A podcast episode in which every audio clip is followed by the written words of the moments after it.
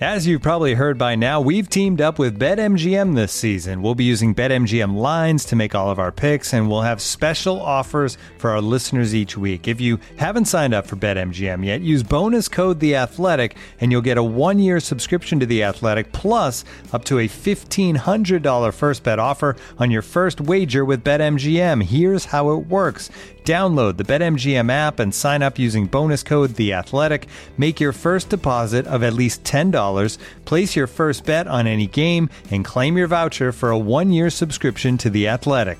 See BetMGM.com for terms. U.S. promotional offers not available in D.C., Mississippi, New York, Nevada, Ontario, or Puerto Rico. Gambling problem? Call 1 800 Gambler. Available in the U.S. Call 877 8 HOPE NY or text HOPE NY 467 369 in New York. Call 1 800 NEXT STEP in Arizona. 1 800 327 5050 in Massachusetts. 1 800 BETS OFF in Iowa. 1 800 270 7117 for confidential help in Michigan. 1 800 981 0023 in Puerto Rico. First bet offer for new customers only in partnership with Kansas Crossing Casino and Hotel. Don't forget, if you haven't signed up for BetMGM yet, use bonus code The Athletic, and you'll get a one-year subscription to The Athletic, plus up to a fifteen hundred dollar first bet offer on your first wager.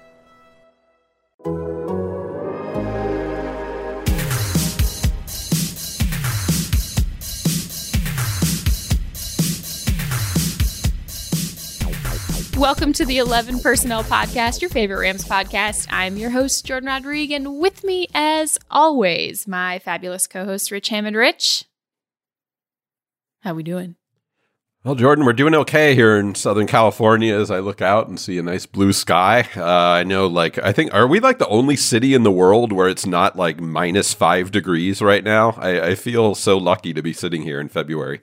Yeah, I don't want to rub it in, but I will say that both of the Rams' new coordinators, defensive coordinator Raheem Morris and special teams coordinator Joe DeCamillis, who we talked to last week, both commented on the weather and the time change. And um, I felt it myself when I moved out here, uh, despite coming from a pretty even climate place, uh, that it just was, I mean, you just, the, the, sun's out, you feel good, not to rub it in or anything. Hopefully, well, everybody's safe and not driving places and everybody's staying um, staying safe out there and staying warm. I know there's some like some scary power, power outages and stuff around um, yeah. in Texas. So fingers crossed that everyone's doing okay. Yeah, yeah. Well, it, it feels like we, it's been it feels like it's been a long time since we did a podcast, Jordan. I, I mean, two two weeks, but uh, we we have some some news, like you said, since since the last time we we talked to the good people. You were you were finally able to talk to the to the two Rams coordinators. Obviously, uh, Raheem Morris in as the new defensive coordinator, Joe DeCamillis as the new special teams coordinator, along with the other special teams coordinator who's still on staff in some form. Um, so, Jordan, I, know we're going to want to dig into this. People I know are wondering uh, about the timeline probably for the other assistant coaches. Right. Um, are you expecting that to happen fairly soon? I, I, think that's right around this time, usually, maybe even a little bit before now. So, I mean, what what what are we expecting here? Yeah, so I think you factor in that they lost a few days up to a week because first of all they were still playing into the postseason, and then second of all they uh, executed the massive blockbuster trade that we talked about that feels like years ago, but it was actually only two weeks ago. so um, yeah. a little they they were a little bit behind. It was important that Sean McVay sealed Raheem Morris in place before sort of operating the rest of this this off season, and then obviously people took vacations and whatnot you know, I what I'm hearing is that there's just a couple of contracts left to be signed and and terms to be completely agreed upon, but um, in principle, they have honed in on their assistants who will be filling in this staff. So I think we'll probably see something a little bit more formal and official later this week. And I would also say that we'll probably see some internal promotions as well. Obviously, there were a few positions on on the offensive side and the defensive side that needed to be filled, whether it was you know, the the staff getting rated by other teams or promotion opportunities elsewhere. Um, but I do think we'll see at least one or two internal promotions. I hope that it's more than just in title, particularly as we look on the defensive side, because there's some really, really talented coaches on that side. So um, we'll we'll see how it goes. And and I think that so far that's my sense. Um, and I know we want to kind of get into losses and replacements and and all of that. But my sense is that there are at least going to be a couple of promotions over on that defensive side.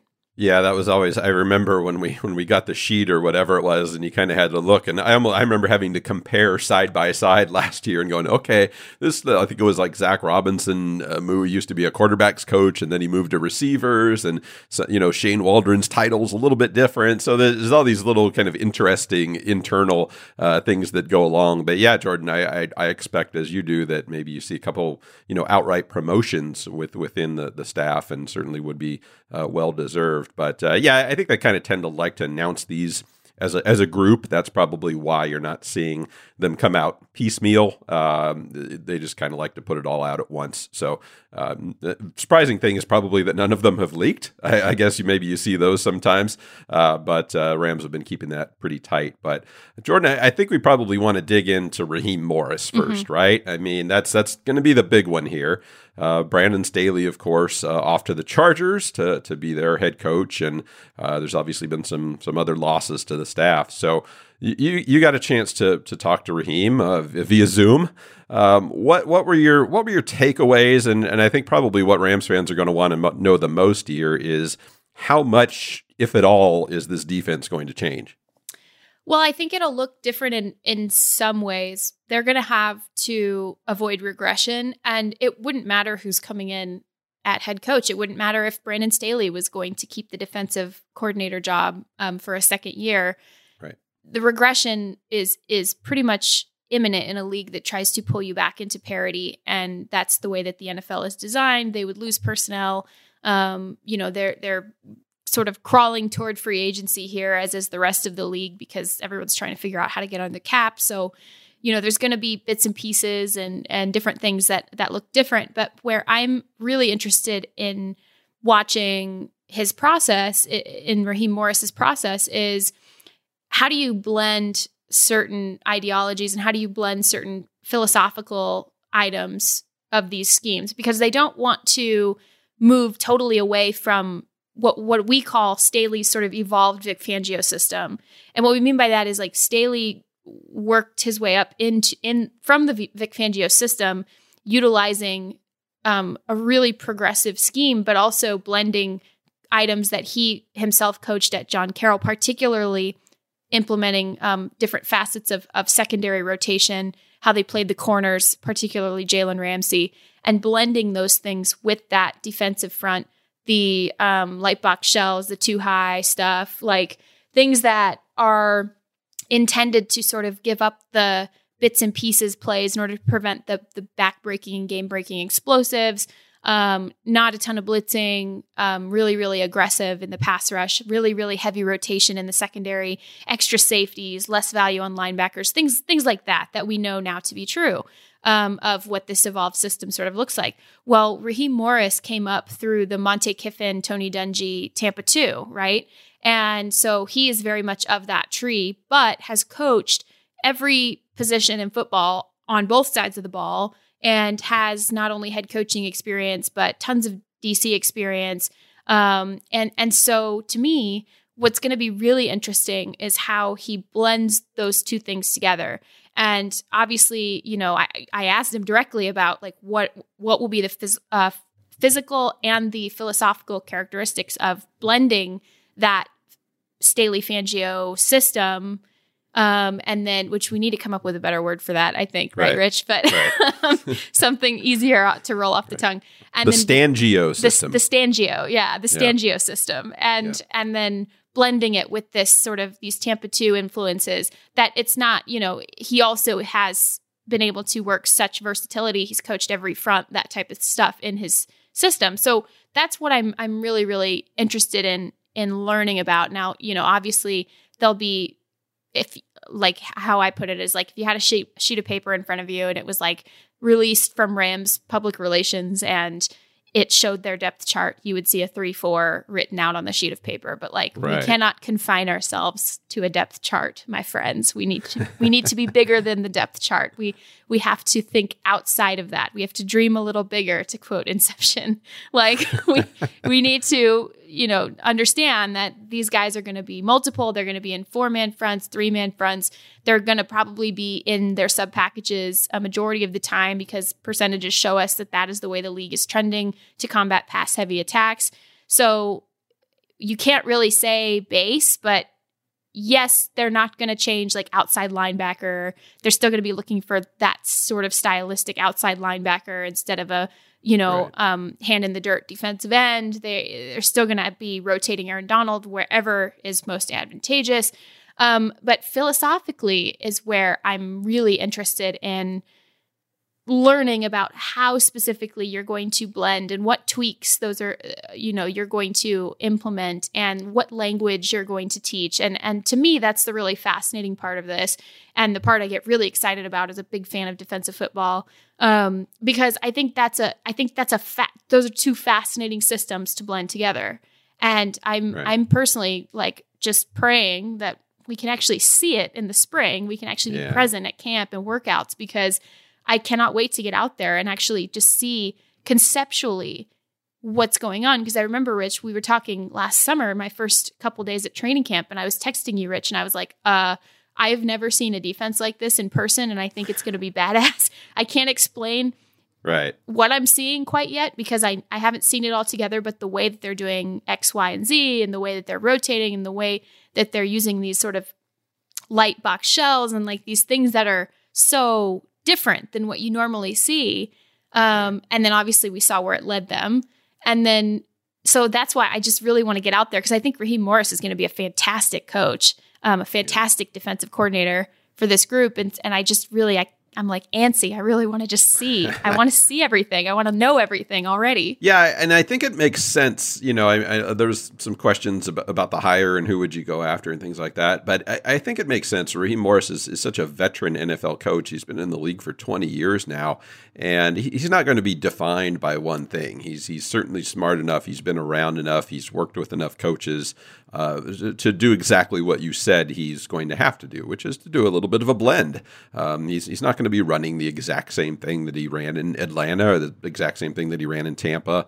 Uh, there there will be changes because, as you noted in your in one of your stories recently, and it's a very important point that people should remember, you don't want to change too much here. You don't want to you don't want to give these guys a third defense in in three years. It just becomes a, a little bit much. Maybe there's some guy, Aaron Donald, no problem. He can he could do he could right. do five defenses in three years years, it really wouldn't matter. But as for some of these guys, uh, you know, especially the, maybe in the secondary, things like that, you don't want to disrupt them too much, and you certainly don't want to disrupt them when they've been the number one defense in the NFL. So, you know, maybe in a way, I feel a little bit bad for Raheem Morris because he, he comes in kind of with this this expectation of, hey, you know, you, you've got this amazing defense, you know, now don't screw it up. Um, so it's it's a little bit different kind of expectations, but but he's uh, he's a veteran guy and he certainly will be able to to look at what he has in terms of this talent and it probably will change between now and, and the start of whenever maybe sometime during otas or certainly before the start of training camp it's not going to be the exact same personnel that the that brandon staley had last year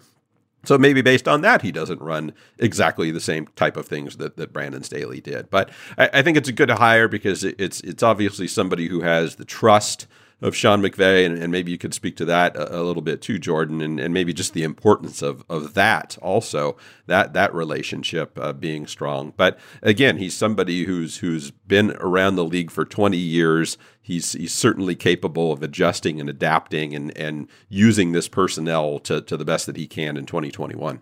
Yeah, absolutely. And like I do think that we'll see certain things get tweaked like um, like you said, some some things they're just not going to be able to counter. Again, like you're going to have a natural pull toward regression. That's kind of what we talked about with Aaron Schatz um, at the beginning of the season, the plexiglass principle, where things sort of bend back and then bend forward a little bit because this league tries to pull everybody into eight and eight, essentially, tries to pull into that parity. So um, I think that they're hoping that the combination of Raheem's veteran experience and know how, his teachability, um, his coach, you know, his ability as a coach and as a teacher, um, are are I think they're sort of hoping to have that prevent any type of natural regression you would see when you have a number one defense um, in, in, a certain year and then ultimately lose some of your personnel or other teams gain other personnel or what have you. So I think that's really interesting. And I also would be surprised if they scheme certain certain aspects of of what they do in in similar ways because um you know we've seen them have issues like for example when teams stretch them horizontally like san Right. francisco um, really really operated well when stretching them um, horizontally instead of vertically because it demanded more of the linebackers running sideline to sideline and the safety coming down for help. And then you have to tackle wrap on first contact and they just couldn't they just couldn't do it. So those types of things i think are are little tweaks that you can see that would prevent such regression and would certainly improve certain facets of their game particularly in their division play so i think that's going to be something that's that's impacted and, and something that Raheem Morris is going to um, definitely turn his attention to. But other things that I think are really interesting about this hire, and Rich, you, you mentioned it earlier, were the previous relationship built already with Sean McVay. Um, Sean McVay is like going to want to win a Super Bowl. like Right. A more obvious statement could not exist, right? but but he wants to do it without wasting any time because they've gone in all in on Matt Stafford. Excuse me, Matthew. I hear he hates being called Matt. So Uh oh. Don't want to get off on the wrong foot here. I know Matthew. so okay, Matthew Stafford. Yes. So they so going all in on Matthew Stafford, and you know they're gonna have to navigate the cap in this way. Uh, investing in probably one to two more premium free agents and trying to utilize some of their younger stars and their younger their younger core players having core contracts like Aaron Donald, Jalen Ramsey, Cooper Kupp, Robert Woods. This sort of window that you're seeing that aligns with Matthew Stafford. You're not going to want to waste any time bringing along a younger or less experienced guy as your coach, and also you want that um, unspoken bond and that unspoken compliment um, to be to exist the second that person steps into your facility, right? Because you, you, if you're Sean, you feel like, all right, I've gone all all in, and now I'm on the line because I'm the only, you know, I'm putting it all in on on me, and and pushing for this trade, and now it's it's up to me and my coaching at this point because I've made it clear that I think that our our missing piece was at quarterback. So now I've got to coach my ass off, right? And so you you need to have if you're in that position, need to have somebody you trust implicitly, somebody who you um, have a long, long history with. I mean, these guys did their sort of football growing up together. They experienced their football formative years on the same staffs in uh, Washington and in Tampa. And this is really, really important that he brought in somebody who um, is is his guy and somebody who he can delegate to because he has that head coaching experience. If Sean wants to really dive heavier into the offense um, and really kind of get back to this system that people can't defend well. Um, and you need somebody on the other side to delegate. And he gave Brandon Staley a ton of autonomy on that side, but he also was learning Brandon Staley's defense because Right. let's let's remember, Rich, that defense beat him, beat Sean McVay. Yes. So Sean McVay, by the nature of his personality, is spending time learning this defense as well as doing all of the, you know, offensive and CEO esque delegation that a head coach has to do. Um, and it's almost like maybe he couldn't help it. Maybe he couldn't help but just need to to learn it and want to learn it because he felt it would make them better long term. So it all kind of all of this is such a an interesting um, to borrow, I guess, a word from McVay, such an interesting ecosystem because now you're starting to see roles subtly shift and change. And I think along with Raheem Morris, you'll start to see that on down the line as well with with some of the assistants that they have in and, and help install the types of things that they want to do. Yeah, and uh, hopefully, I mean, it's it's crazy to think like Brandon Staley did this all online last year, basically. I Uh, know. Isn't that it's still, crazy? It's so crazy. I will never get over that. Uh, how you, I mean, to to not have a, a players on the field until what was it? it was it was late July, wasn't it? By the time they they got into training camp there. Um, I, I th- I think people that I don't I don't know whether that'll ever get the credit that it that it deserves uh, to to not have them on the field at all during during those April and May and even into June when you have those mini camps. So uh, I'm sure it, it looks like you know, knock on wood, it, it, looks like the NFL teams will have the ability to do that this year. I don't know if it'll look exactly the same as it normally does, but uh, I, I do think they'll get on the field and get in the facility and that sort of thing. So that certainly will help uh, Raheem Morris Um, but uh, yeah, it's it's it's big, and like you said, Jordan, I think we're we're seeing you know Sean McVay. He's he's going to dig back into that offense, and he's going to be putting a lot of time into trying to figure out what went wrong there. I'm sure he's going to spend a lot of time building his relationship with Matthew. Stafford Matthew. and yes and and you know trying trying to rework some of that offense around him so so to have Raheem there as as somebody he trusts uh, it's it's probably not the, the situations are very very dissimilar but but I remember when when Sean got hired and and he hired Wade Phillips and it, it kind of felt like it kind of felt similar in in the sense that Wade was a former head coach. He didn't need any kind of oversight. He knew what he was doing. He was not a first timer. He was he wasn't even a, an eighth timer at that point. So uh, you, you didn't have to worry about his installation and things like that. And I, I, it feels like there's a similar thing going on here. That uh, Raheem knows what he's doing. He's he's done this countless times before in, in off season OTAs, that sort of thing. So he'll do he'll do what he does. I'm sure Sean will be keeping a close eye on it as the head coach, but it, it really frees him up to do uh, some of the stuff that, that he needs to do. So uh, I, am fascinated to see kind of what those those little changes are that that Raheem will bring.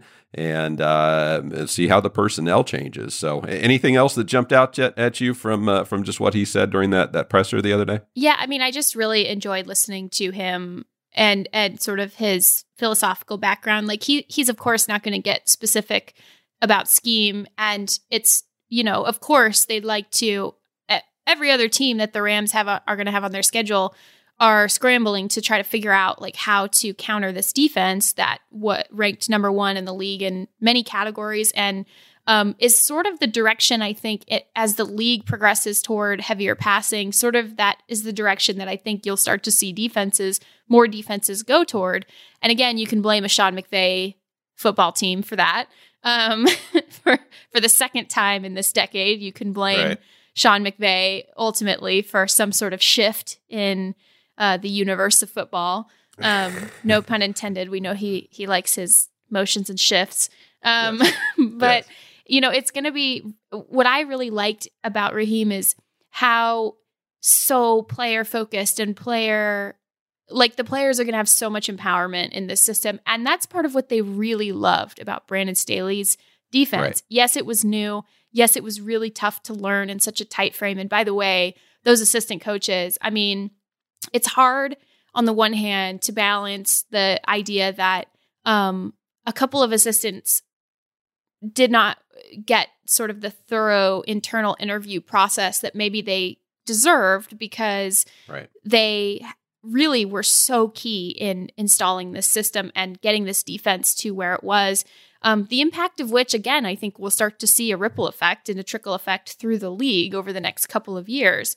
And those guys are all crucial in that, right? Um, but but it's so you sort of balance that and thinking, yeah, you're going to lose your assistants if you aren't promoting internally. However, you right. also knew that Raheem is the right guy to bring in. Raheem Morris is the guy for this job in this space and in this time, right? So you you sort of balance those things. Um, but what I really liked about Raheem when he was speaking with media is he was so um, he's so invested in every player and in that player's empowerment within the system. And it's not a, yeah, we're running this package in this system and we're going to try to sort of peg you into it. It's more so, how can we best maximize your abilities and create something around you, not the other way around? And to me, that's a that's what successful coaches do. That's what great coaches do. That's what people who should be head coaches do. And and that's something that the players really took to last year and helped um, right. sort of install this to to the caliber that it was. And so now, as you're implementing some of these language changes and some of these tweaks and, and all of that, you're you're also giving the players the empowerment within that system and you are are really entrusting them and that was what Raheem's message was and I thought that's a guy who's going to have a buy-in like right away because right. Because he believes in his players even if he doesn't know them all well and you can't meet people in person right now so even if you're speaking to them virtually and whatnot um just sort of that the saying that he said where he's like I want to be a part of winning a championship. I don't need to be the face of it, which him was him speaking about how he wants his defensive players to all feel like they equally contribute into this and into creating a successful system.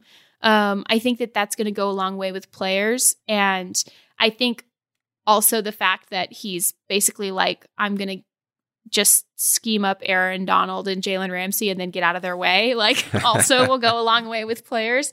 Um, but I, I just think that that part was really impressive and interesting to me, not so much as as maybe a coach, but as a teacher. I think that those qualities you see it over and over again those are the qualities that Sean McVay likes to bring in um, and and does bring in. And and I think Raheem Morris just has I mean he I mean he should be a head coach honestly. He already right. was and he should have been a, a, head coach again. And and so I think that um, it's going to be really really interesting and and and fun to watch and to write about to see how players um, you know sort of buy into to this system and and how sort of things change but also stay the same. Yeah. Looking for an assist with your credit card but can't get a hold of anyone? Luckily, with 24 7 US based live customer service from Discover, everyone has the option to talk to a real person anytime, day or night. Yep, you heard that right you can talk to a real human in customer service at any time. Sounds like a real game changer if you ask us. Make the right call and get the service you deserve with Discover. Limitations apply. See terms at discover.com/slash credit card.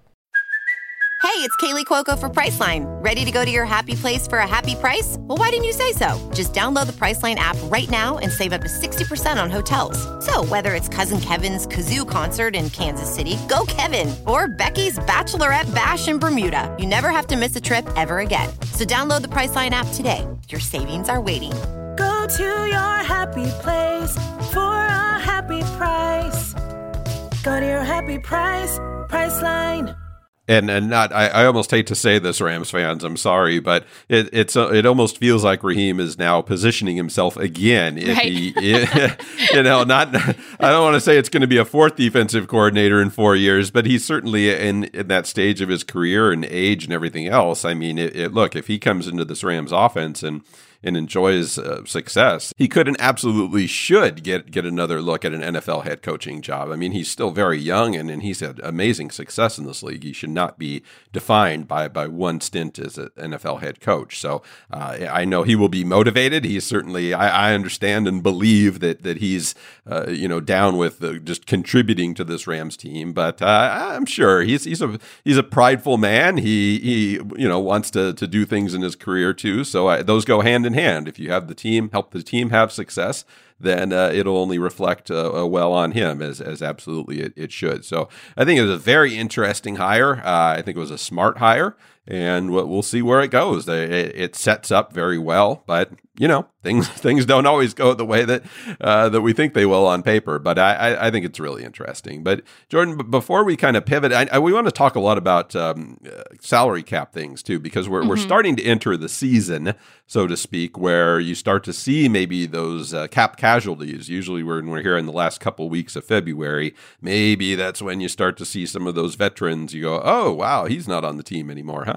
But before we do that, let, let's let's touch on special teams a little bit because I, I, look, Rams fans saw this year. It's it is important, and maybe they got lulled a little bit into those years with uh, with John Fassel, where you know the Rams every year had the best kicker, the best punter, the best coverage units, and then you started to see it wobble over over the last couple of years. So so in comes Joe DeCamillis, another veteran NFL coach. He's been around the league for a, a number of years, so uh, you know somebody you know what you're going to get here, but Jordan, where, where's the emphasis going to be? Do you think? I know he, he he got asked about a lot of things. He got asked about Johnny Hekker. He got asked about uh, the return specialist and and what they want to do there. Uh, is he just going to kind of take a, a top down approach and, and evaluate everything, or do you get a sense that there's one area maybe that that he's really going to focus on here?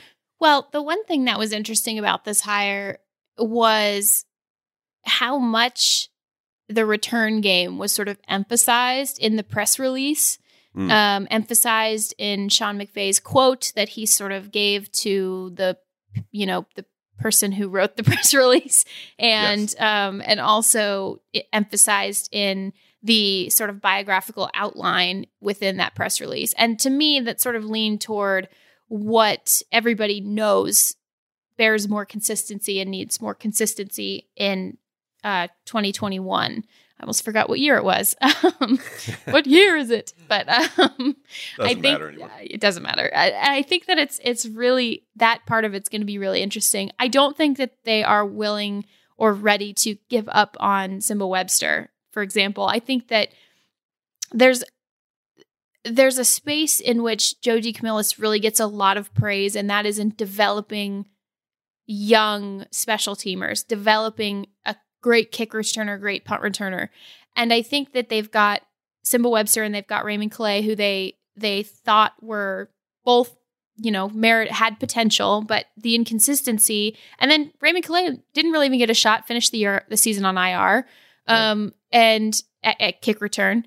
And that was sort of like, okay, you can see the flashes, but then there were fumbles or breakdowns in blocking or um, just odd decision making on some punts. And sometimes, you know, John Bonamego would throw Cooper Kupp out there for whatever reason. And, and it just was, it just was wildly inconsistent all around. And so I think that's one thing that they're looking for is, is that consistency.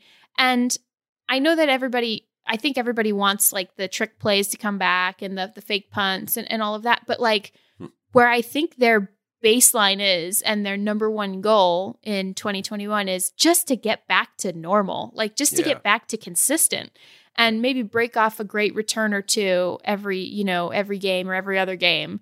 And and I think that's where they they certainly were not at and there was a lot of change and a lot of roster churn that affects how your special teams operates. There was a lot of sort of questions about obviously about kicker, which you know I love to talk about. Yes. Um, and those questions finally seem to have been settled with with Matt Gay. There were questions about Johnny Hekker and sort of some of the numbers that he had um, in a in the during the season for his punts and there were questions about sort of consistency there which was really rare because he's always so reliable and there were, you know, there's questions now about Jake McQuaide. They brought in two long snappers on futures deals, and they're they're sort of picking and tweaking um, various aspects of the salary cap, so he could become a cap casualty. So there's lots and lots of questions, and I think when you have this many in one phase, that could be so important. That was such a thorn in their side last year in, in terms of inconsistency and then devoting extra energy toward thinking about things that you don't want to have to think about as a head coach or a GM, um, like kickers.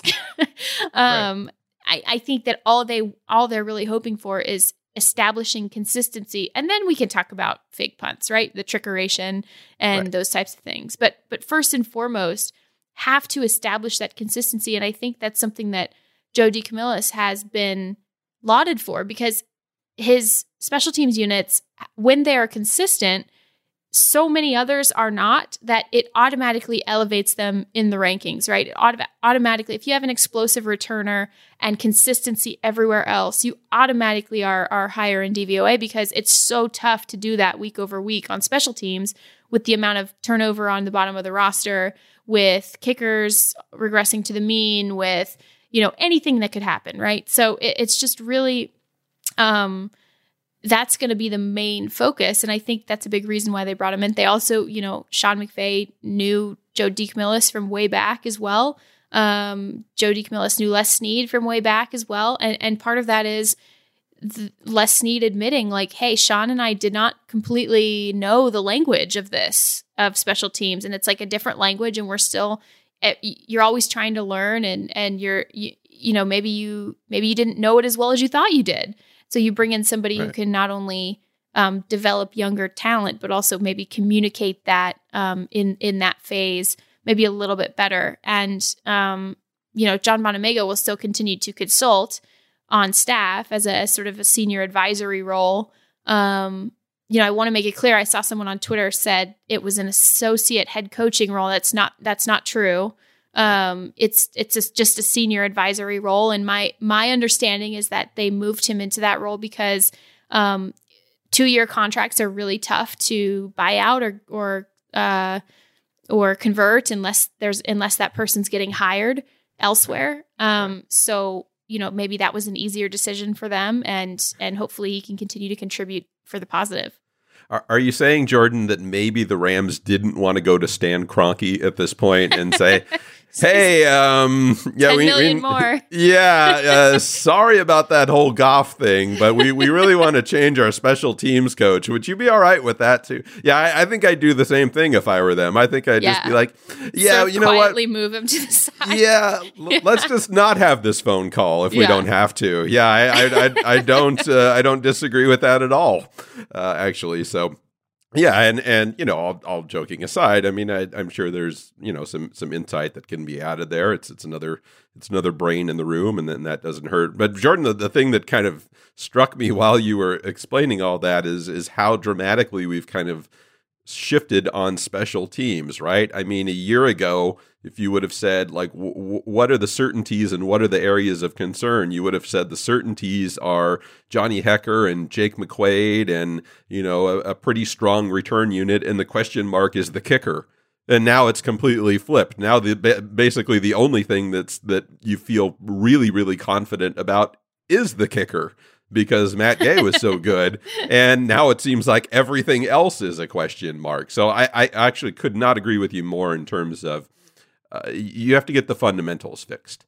I mean, I, I know people get, you know, the, the fake punts and all that. Like I, I get it. And there's, you know, there, there, look, there were several times last year where I thought like, ah, that might be a good spot for a fake punt or, you know, something like that. But that's not that- over the course of 16 games. That's not what makes a good special teams unit. It's, it's all of those things that you uh, mentioned, Jordan, and and I think they need to be whatever it is they whether they just need to be tighter in some of those areas, or maybe it is time for a, a personnel change in in certain areas. But uh, I, I think it does need a it, it needs a little bit of a refresh all, all around because uh, it just it didn't look right last year. So and and part of that is personnel too, and and that'll change, and um, you know maybe allows us to segue Jordan into.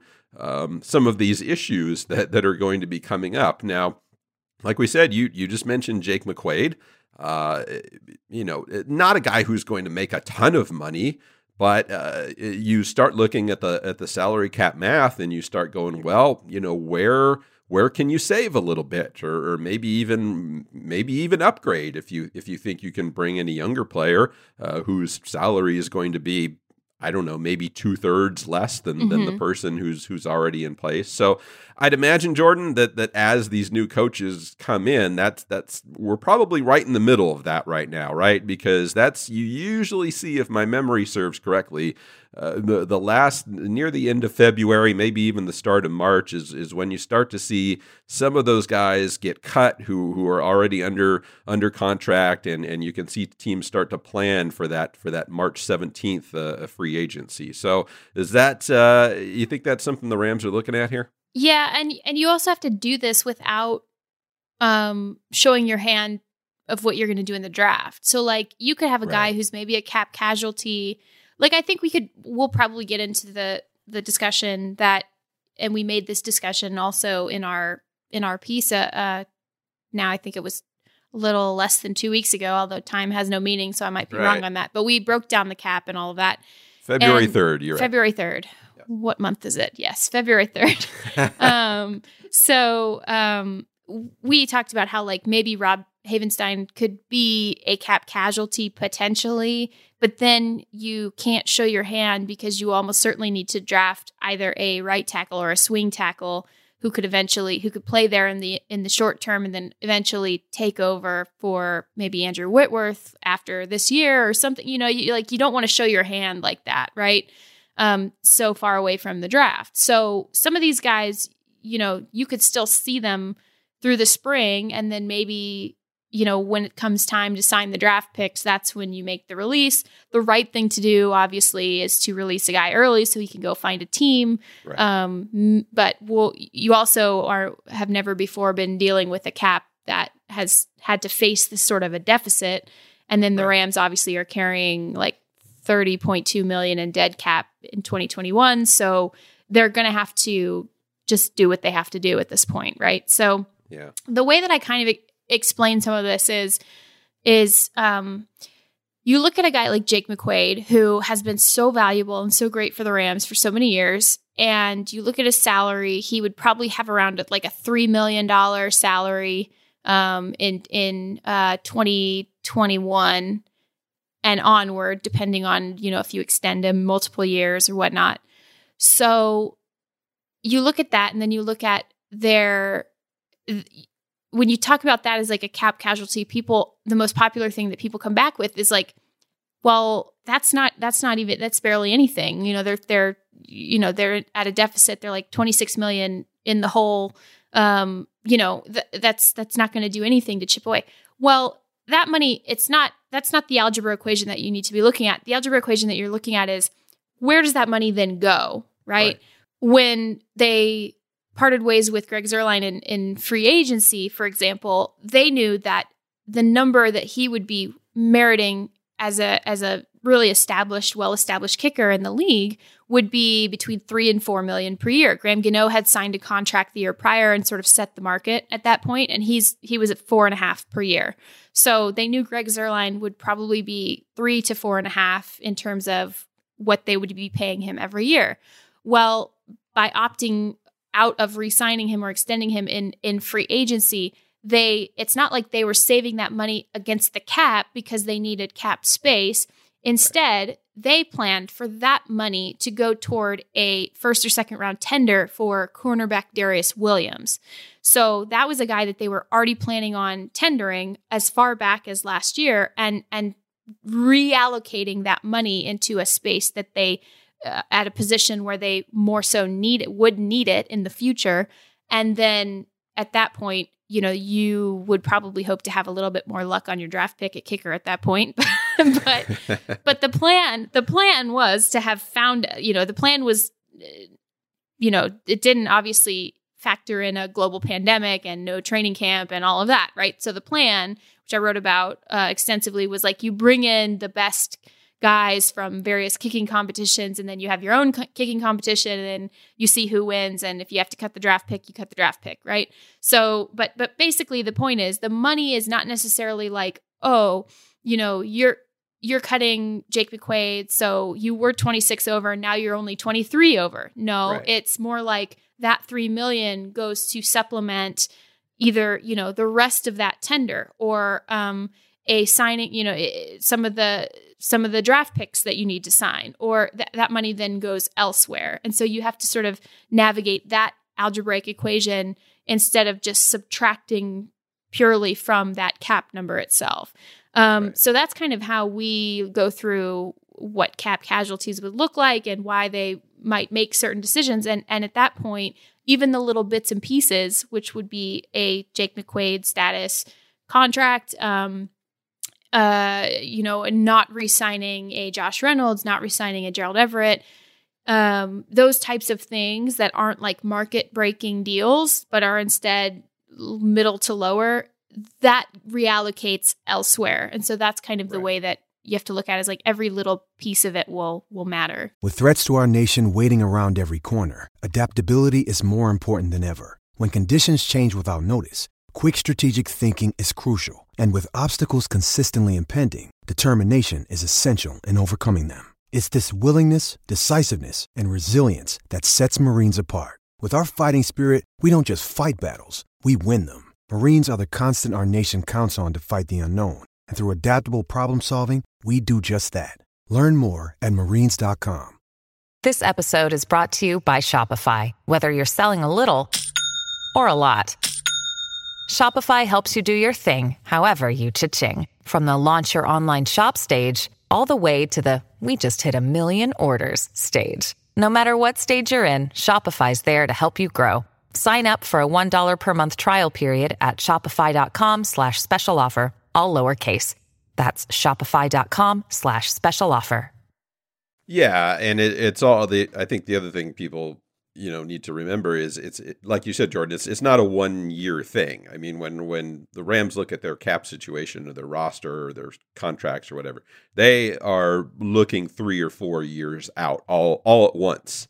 Um, it's it's not just oh shoot the salary cap's lower this year so how do we get under it this year? And then and then we'll worry about 2022 next year. No that that's not how it works. They they're constantly kind of looking ahead. You know like you said if it if we make one move now what's what's the domino effect? What's that going to mean for 22 or 23 or even 24 uh, that that sort of thing. So the, these all go hand in hand. As much as it might look like at times that the teams are just kind of you know helter skelter trying to figure everything out for for just to get through one year uh, they really aren't, and and there's there's a lot of kind of deeper, uh, you know, looks that have to take place into this stuff. But but just just to set the table, and I, I don't want to go through too much of this because talking numbers on a podcast. I don't know whether there's anything more boring than that, but, yeah, but just stay awake know, with us, everybody. Yeah, I'll, I'll, try to give the, the, the 30 second version here. But the, the weird thing is, and, and I really do mean weird. Like I don't I don't understand the, the league has not even told the teams what the salary cap is going to be. And I I'm sure there's a perfectly reasonable explanation for that and I know that it's a strange year because of revenues and everything going down and but it, it, it's just so odd to me that that they probably are going to go into March here maybe even and not know what the number is. They know what the floor is, and, and Jordan, you've reported this before that it's not going to go below 175 million. Uh, but the latest we saw, I believe, correct me if I'm wrong, Jordan, but I, uh, the latest that we saw was that it could be about 181 million, um, which is a big difference when you talk about a lot of these teams who have to get down to those numbers because a lot of those teams some of the teams are well over 181 million even. So when you're talking about having to get to 181 versus 175, that makes a big difference. And and some of these teams aren't going to know for a little while still uh, what they need to do. Now, just real quick, uh, the Rams, you you see the numbers if if you follow this, you know, casually or you read different stories, and you see the Rams are thirty million dollars over the salary cap, and I I know you know a lot of people look at that and go, oh my goodness, that they've just how could they possibly mismanage this so badly? and you know what are they going to do? They're going to have to cut all these players. No, they, they really aren't. Um, and and the piece that Jordan referenced that, that can be found uh, on the Athletic, the app, and the website. You have to go back a little bit at this point, but it but it ran on on February third. We we tried to explain it a little bit uh, how it's it's really not going to be that hard. And and Jordan, one of the things that you just said, I think, plays into that is uh, Aaron Donald's contract, for instance, that that he signed uh, a couple years ago now. The Rams did not restructure that one last year when they could have, uh, and they could have freed up some money, but they didn't do that because they kind of had their eye on this year, right? And and that allows them so much more flexibility to do what they need to do. So you look at restructuring Aaron Donald, you look at potentially restructuring Robert Woods maybe even a Jalen Ramsey, Jordan. I know, and hopefully you can explain this to the to the good people what they can do with Matthew Stafford, who comes in at, at a certain number, but it might not necessarily uh, end up being the contract that he plays under for the Rams. So it's a lot of, whew, I mean, the, the numbers get get really dizzying at times, and like I said, it's it's not real fun to talk about. But but the Rams are are not real far away here, right? I mean, with maybe three or four moves that are that are fairly reasonable, uh, they, they can get themselves where they need to be. Yeah, I mean it's it's not impossible to do. Like they're they're going to be under. There might be like one cut that's not fun, or there could be two. Right. Um, but the thing is, is like they're not. They're still gonna. Some of these cuts, like if you look at a Rob Havenstein or a Michael Brockers, who underneath their core contracts are sort of the biggest uh, cap, you know, cap hits or cap savings post cut, right. Um, they would also incur enough dead money to make it sort of a net neutral. So, and not totally a net neutral, but like they they would incur still enough dead right. money from some of those decisions that it would almost be like, well, do you? I mean, would you really want to do that anyway? So, right. really, what I think we're looking for here is um is is restructures and and maybe even like extensions in some cases. You, right. You'll recall they they did not extend Woods and Kupp like your typical four year that you would see from a you know in Kupp from a second contract. part of that is his age. Um, part of that is you can add another year and restructure his initial hit, which is something like 17 million. That's his right. initial cap number, and and it's immovable unless you restructure some of it into a bonus and then pay some of it on the back end. So you can do that with with Cooper Kupp, for example. You can um, restructure Aaron Donald, which was kind of like their panic switch card. Like yeah. it's it's like if if this this is what they had always sort of kept in their back pocket in case of a right. sort of fiasco that was connected right. to the Jared Goff contract, right? So if you like if there was something that happened, let's say Jared was still on the roster and there was something that happened and you needed to bring someone else in um, but you weren't but you weren't in this case moving on from that money and you still had that locked in as part of your core salary base, you could then turn to your like your panic switch card and restructure Donald, bring in, you know, whoever. Now it's going to be important because the cap shrunk. So, right. you know, it's it's not necessarily Goff related, although the Stafford trade obviously factors in here, but because the cap shrunk, that becomes your sort of emergency situation that I don't think anybody could have predicted 2 years ago, this pandemic or anything. Well, right. some people probably did, very smart scientists and and whatnot, but football people were not predicting this. So, um yes so it, it's really, um, it's really, I think that's going to be the main one. And then I think you can do some things with the receivers in that regard. You can, um, you could do some things with bonuses and backload some things. Now with Matthew Stafford, that's also going to be crucial. Like they really have to try to get something done with him, and and that, in my understanding, would be one of their best options in order to give themselves more flexibility roster wide. And that would be you could put an extra year or two years onto the deal via an extension. And I know when people um, hear extension for a quarterback, they panic because, and it's understandable because of what happened with Jared Goff getting his extension a year, two years too early. Right. Um, and so I get it. But this would be a cap relief situation. This wouldn't necessarily be like, hey, man, you're married to us no matter what, right? This right. would be like, this would be strictly for cap relief and then to align him into Aaron Donald's window, into Ramsey's window, into Robert Woods, Cooper Kupp's window for how their contracts are also aligned, right? So you can put on an extra year or two, and you can backload some of the money you owe him to reduce the 20, 2021 cap figure, understanding that TV deals are about to happen. Um, you know, that revenue is going to be quite a boost. Then you're going to get a bounce back from the cap. Um, hopefully, fingers crossed when people are vaccinated and um, you can have fans start attending games again and maybe you make back that revenue. So all of that is is sort of what they are are going to have to hope for. Um, undoubtedly aaron donald would be open to this type of thing. I mean the dude is just a teammate. Like undoubtedly he he and his representatives would be fine as long as he's getting you know what he's owed um, right. on the back end and has guarantees and things like that. So, so you have to negotiate a couple of those things. But um, you know, the the Stafford one, that's the one that they're going to be working on probably through the year, um, through the through, through the spring, trying to make happen. And I think that's one of their better options in, in this regard.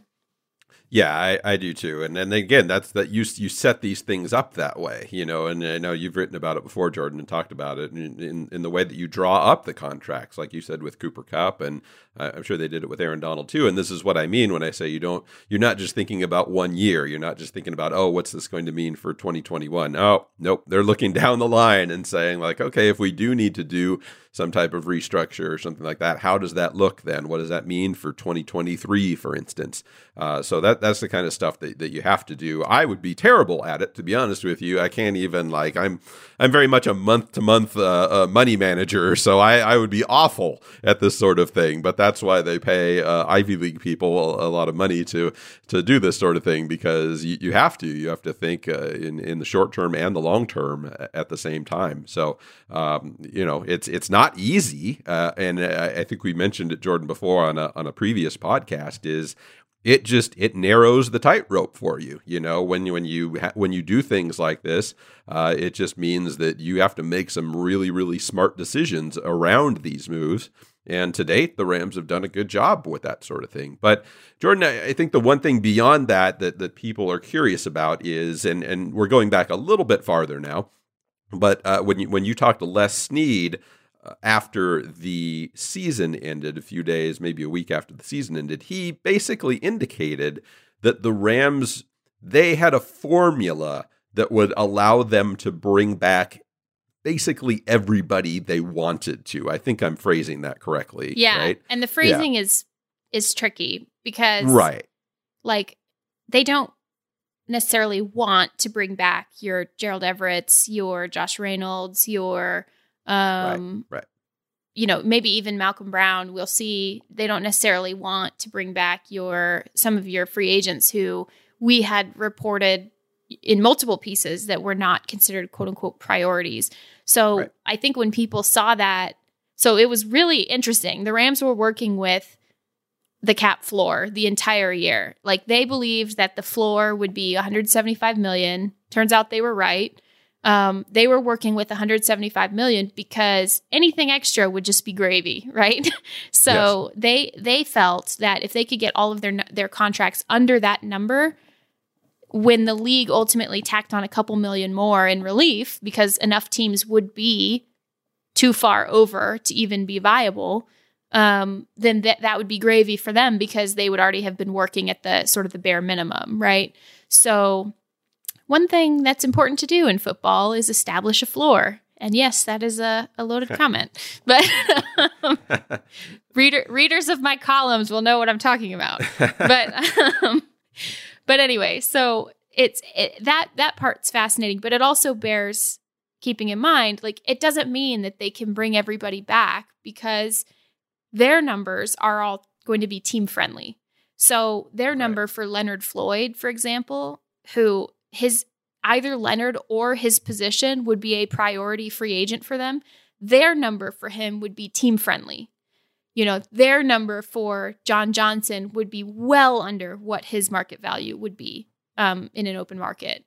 And and so they're working with with team friendly numbers if they can get those guys to um, sort of cycle through and and then come back to them at that lower, more team friendly number that is what they're working with with that 175 million floor. Now you have a little bit more wiggle room, however, because you are getting more um, you, you know, as high as 181 or 184 or whatever the number was. So now you have a little bit more wiggle room, but you also want to make sure you're getting a little bit of carryover. You have some wiggle room even as the season begins, right? You don't want to be you don't want to establish your your initial pay your draft picks and then already be in trouble, right? What if you have to bring a guy in? What if you really think you can make a run, but you need to sign, you know, you need to make a trade or you need to assume a salary, you need to try, you know, you, you need to do X, Y, or Z, many different things that they could do. Yeah. So, um, so that's that was an interesting and very intentional way of phrasing that because right. it was sort of sending a message out there to these agents and free agents like um, yeah, we'd love to have you back, but you got to take our number. And so that's a very important discernment to make as free agency as free agency begins. Yes, they could bring certain guys back, but it would be at a different number than that player and that player's representation would probably be hopeful for um, on an in an open market and and if free agency would run its course like normal. Yeah, it's it's going to be a really and I I, I think this is going to vary a lot from player to player, and I, I don't I don't know whether there's going to be a right way or a wrong way to do this. In fact, I'm I'm pretty sure there isn't, but it's just kind of you know if you're a player, what are you going to value right now because the short term market is going to be depressed no matter what. Um, anybody certainly anybody signing a one year deal this spring is not going to get what they would have got last year or probably what they're going to get next year. Um, so I'm I'm wondering how that and again I, I think it'll be specific to every player and kind of how they view themselves and what point they are in their career, how much trust they have with with certain teams or their current teams it'll be really interesting. Like, I, obviously, the two that the Rams are going to be looking at here, or Rams fans, I should say, are going to be looking at here, John Johnson and Leonard Floyd, and even the two of them to me are are in very different uh, situations. I mean, John Johnson has been on kind of this steady rise uh, throughout his career. This is really his first chance at a big payday. Uh, it's his first big contract. You know Leonard Floyd's had some ups and downs. Obviously, the really the reason he came to the Rams is because he had some downs after being a, a high draft pick with with the Bears and didn't quite turn out the way that he wanted to there. Uh, and then he had a big year.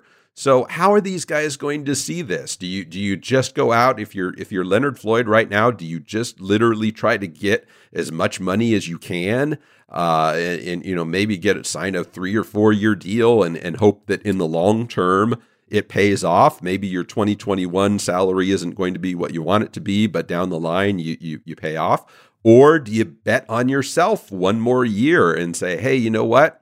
I'll come back to the Rams for one more year. I'll I won't make as much money as I want to make, but I'll be playing next to Aaron Donald again, and maybe I can get another 10.5 sacks, and and everybody will really enjoy me. And then a year from now, when the market is is presumably back to where it was, uh, maybe that's when I get my big payday. Uh, where if you're John Johnson, how do you see that? It, it's it's going to be fascinating to me, and I, I again I, I think it's going to depend a lot on kind of where players are in, in their careers and, mm-hmm. and maybe how much they're they're willing to, to bet on themselves. So I don't know, Jordan. Do you, do, I don't really get a sense of of how either one of those would go, but but I know you you think, uh, and I, I agree that you know the Rams should probably prioritize Leonard Floyd here, right? And and that might sound weird because John Johnson has been such an amazing uh, part of that defense over the last couple of years. But just in terms of practicality, uh, maybe maybe they look to Leonard Floyd a little bit more.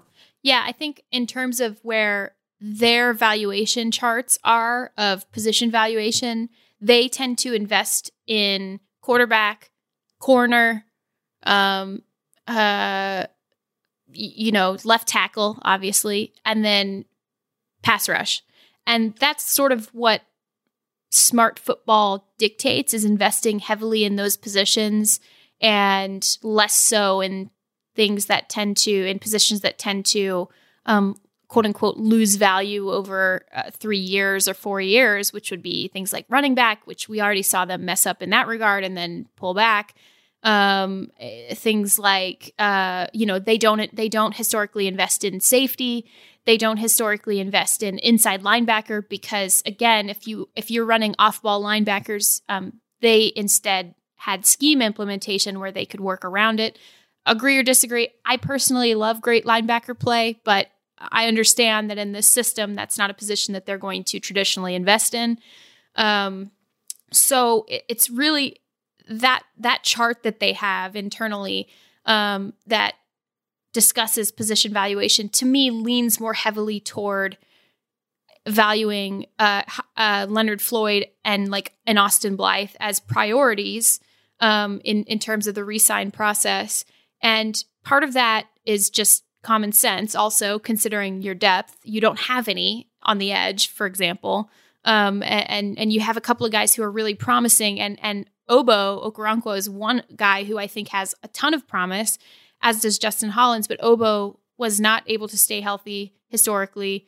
Terrell Lewis not able to stay healthy this season. So you can't like depend on that, right? So you have to right. you have to supplement with good depth or at least supplement Leonard Floyd's production with a couple of players who can put it together and and have that production because you can't just leave it up to Aaron Donald every year. I mean, you could you you probably could, but then you'd need him to not be double teamed, you know, 70% of pass rush snaps, which he was this year. So, you know, you you have to have a complement of production and off the edge is where they have really found success bringing in some of these um, veterans with with upside who necessarily weren't necessarily like top earners in in their market because of of maybe it was system, maybe it was coaching changes, maybe it was injury, and and you know they bring him in and then they produce really well playing next to Aaron Donald and Michael Brockers and A'Shawn Robinson and guys like that. So um, so I think you know if you can't bring back Leonard Floyd, which I think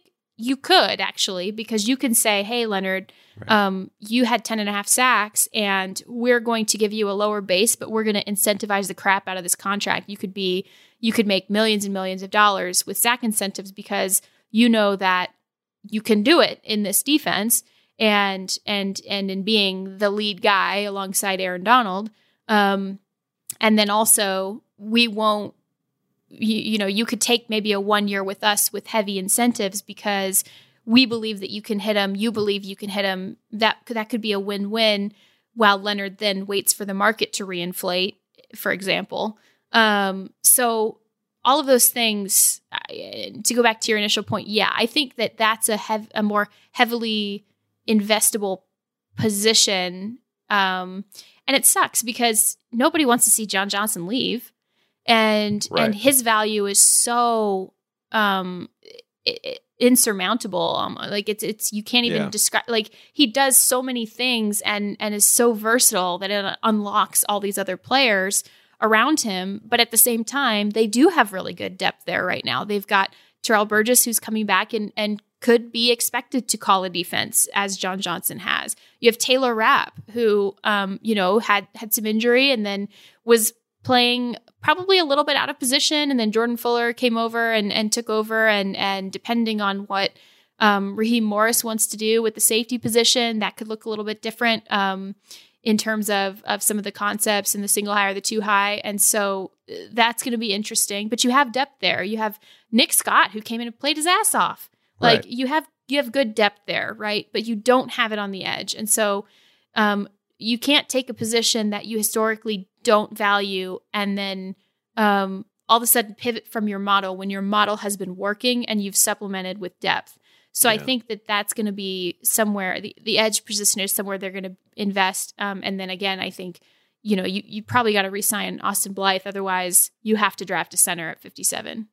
Right. Yeah, I agree. Yeah, it's it's, it's fascinating. I love I love this stuff. The off season, just e- everything goes hand in hand uh, with, with something else, and it's it's really it's these are the important decisions. I mean, you look at okay, the quarterback trade, like yeah, that, that's going to be a big one, but these are really the ones when you when you really dig down that, that, that make the difference between a, a, a really good team and a championship team is is whether you make the smart decisions uh, in these areas. So I'm really fascinated to see what goes on here. And Jordan, we it's the NFL offseason is amazing because uh, you, you get two weeks removed from the Super Bowl and and then you're right back into it now.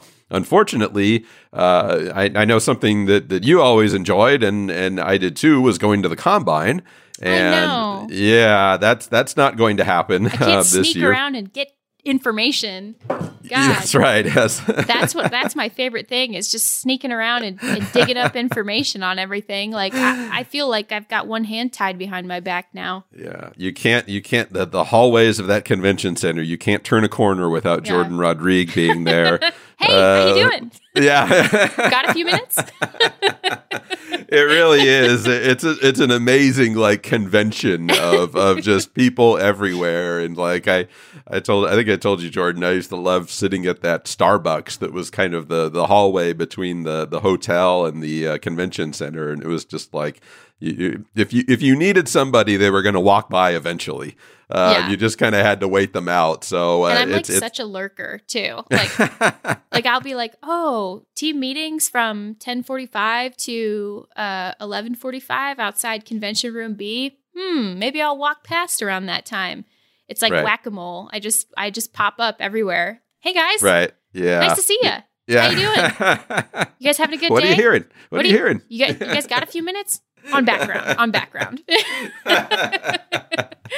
yeah, it's um gosh, it's uh, it's it's not going to be the same without Yeah. being there and it's you know it's not going to be the same for the teams either because that's when a lot of things start to come together too because there's a lot of agents there. It's not just uh it's it's not just the teams there. So anyway, that that'll that'll go on in in some form. I have no idea what it's what it's going to be, but um, we go straight from that basically uh, into the into the start of free agency a, a month basically a month from now uh, we'll be uh, getting some some decisions in, in free agency. So it, it never slows down.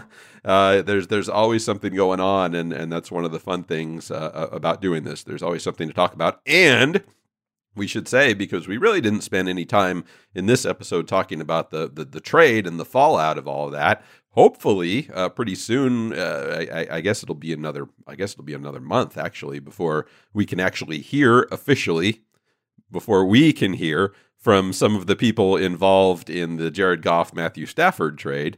um, such as Sean McVay and, and hopefully Matthew Stafford to kind of get their thoughts on on the way that that all that went down. Of course, that that's not going to be uh, an official trade until the league year starts on March 17th. So that's when those people will do their official interviews with uh, reporters. So I know you're looking forward to that too, Jordan. Yeah, you know, they've already used so much of Stan Kroenke's money that Sean McVay totally didn't uh, come in to introduce his new defensive coordinator or Yeah. special teams guy because they didn't want to Funny that. incur the fine because they knew people would ask about the trade and they can't talk about it or else they get fined. So Sean was like, "Mm, "We've already uh, we've already made the phone call to ask for you know another several million dollars." So we're gonna go ahead and avoid that one. I'm just being tongue in cheek, of course. yeah. I, I, think there were certain questions that Sean McVay could have answered during that press conference that maybe he just thought there was a better way to spend his time that day. Uh, that that would be maybe my my take on it. But those questions will be asked eventually, and uh, the answers will be will be very interesting. But yeah, Jordan, off to an amazing start in, in this off season, and I know you've got a lot of fun stuff planned. I don't want to spoil anybody's uh, uh, angles or stories or anything like that, but I, I know you're looking forward to a fun off season, right? Yeah, it's going to be a blast, guys. Um, we'll be covering the draft and free agency really heavily um, and have some cool features in the works as well. And as always, we're going to continue this podcast every other week or so. If there's a big, uh, say, quarterback trade, for example, we'll get Yeah. in here. We'll get in here and do um, a little bit more. But so far, we hope you guys are enjoying your off season. And also, we would be remiss if we did not remind you that if you subscribe to theathletic.com through the 11 Personnel podcast, you get my favorite thing in the world. Rich, what is it? You get a great discount. A great discount. I love a great discount. Everybody drink. yeah, we're uh, we're off to some uh, some great stuff in the off season. You know, Jordan did such an awesome job uh, last year coming in, and and I know we're looking forward to her first year covering the Rams draft.